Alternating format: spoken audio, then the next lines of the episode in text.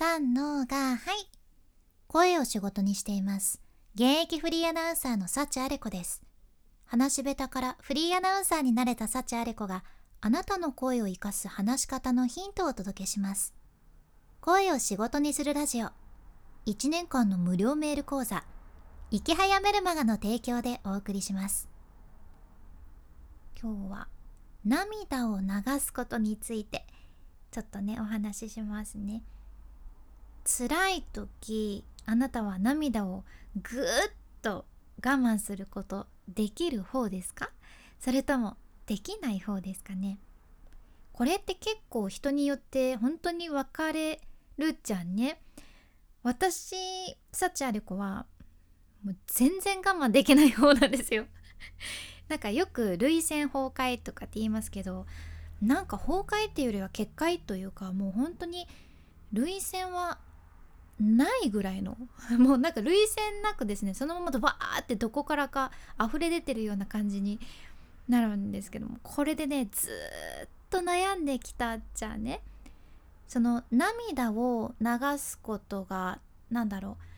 自分の甘えだみたいな感じで思ってらっしゃる方もいらっしゃると思うんですよ。で私はそういう方ってさ涙をぐっとこらえることができる方で本に心底羨ましいなって思ってきたんですね。私もそうなりたいって思えば思うほど涙が出るっていう。難しいなと思ってもがいてきたんやけど現場で泣いてはいけないっていうのがやっぱり基本的にあって。だからねえでもさうん涙って悔しい悲しい辛いってなるとさ無意識ににじみ出てくるものでだから「お手洗い行ってきます」とかね 不意に空見上げたりとか まあいろんな対処方法はありましたけどなんとか、うん、しのいできたわけなんですよ。でこれってもちろん現場とかでは泣くのはあんまりよろしくなかったわけですが泣いてもいいんですよね。というか涙は流すべきだっていうふうに私は言われてきたんです。っていうのもプロのしゃべり手の師匠にですね涙は流しなさいって現場ではなく私といる時に流しなさいって言っていただいててうーんこう我慢する方がね実は心に負担がかかってるんですよね。で涙を流すのって実は精神的にもプラスに働いてくれててカタル、えー、カタルシス効果？これあの日本語で浄化っていうことですけど、まあ、つまりすっきりするんですね泣いたら。心の中の悩みとかがスーってこう溶けていく感じ。洗い流されてすごいさワンワンワンワン泣いたらすっきりするやん。あれってそういうことなんですよね。自律神経も整えることできるし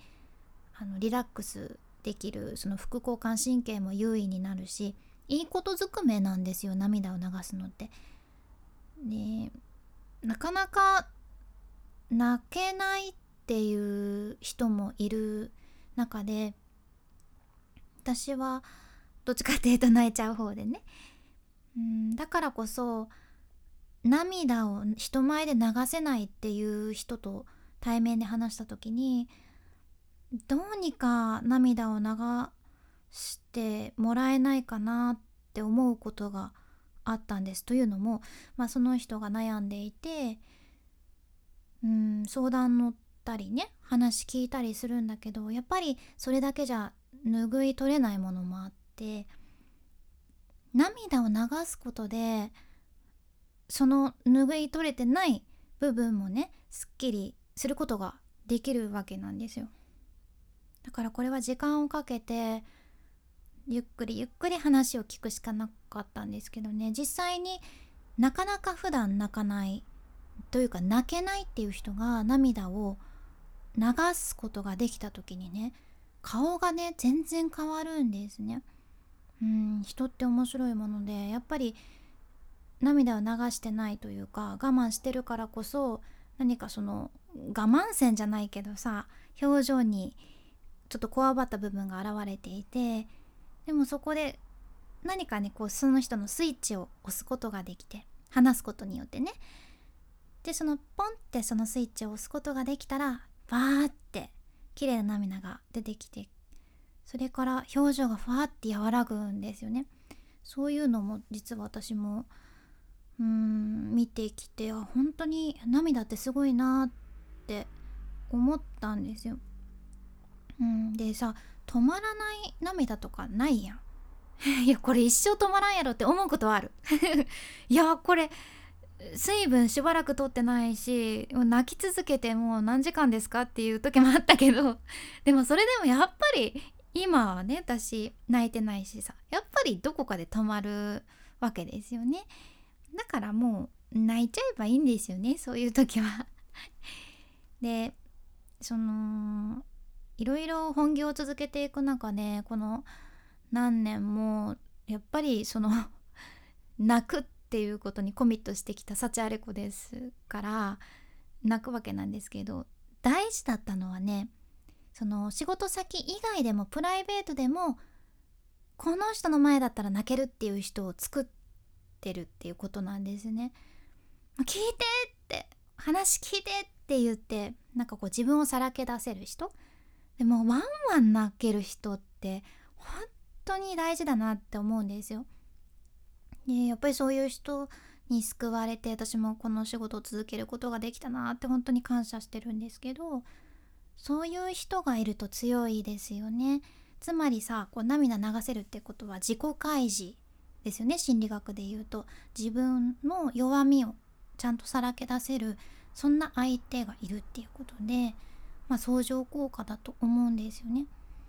うんだから日頃からそういう人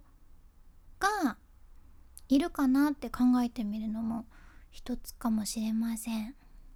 あと涙まあ類活とかも言うから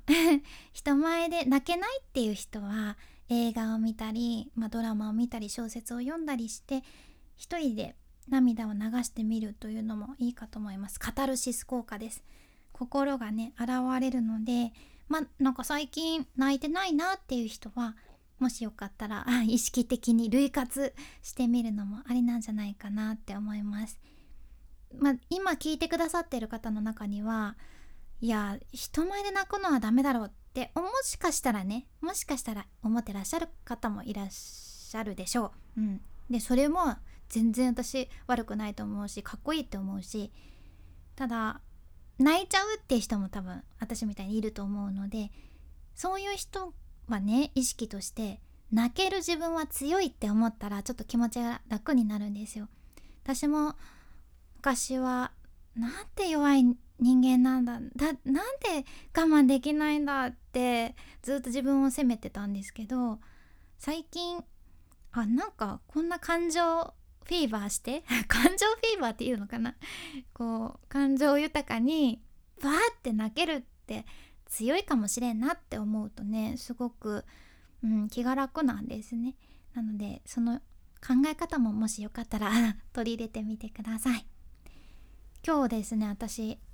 髪を切ってきて自己肯定感爆上がりなんですね。っていうのもその美容室のえー、っと人がですね美容師さんがいつもねこう肯定してくれるというかすごい高めてくれるんですよ自己肯定感を。その人がねお店を別のところに移るって今日ねお話聞いてきたんですけど私その新しいお店に行くってなったんですね。これってすごいですよね。その人にエネルギーもらえるとかパワーもらえるって思うとさやっぱりその人のとこについていくっていうのありますよね。だからなんかそういう人に私もなりたいなって そんなことを思った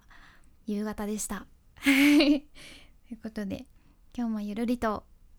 いい夜をお過ごしください。君に幸あれ。ではまた。博多弁の幸あれ子でした。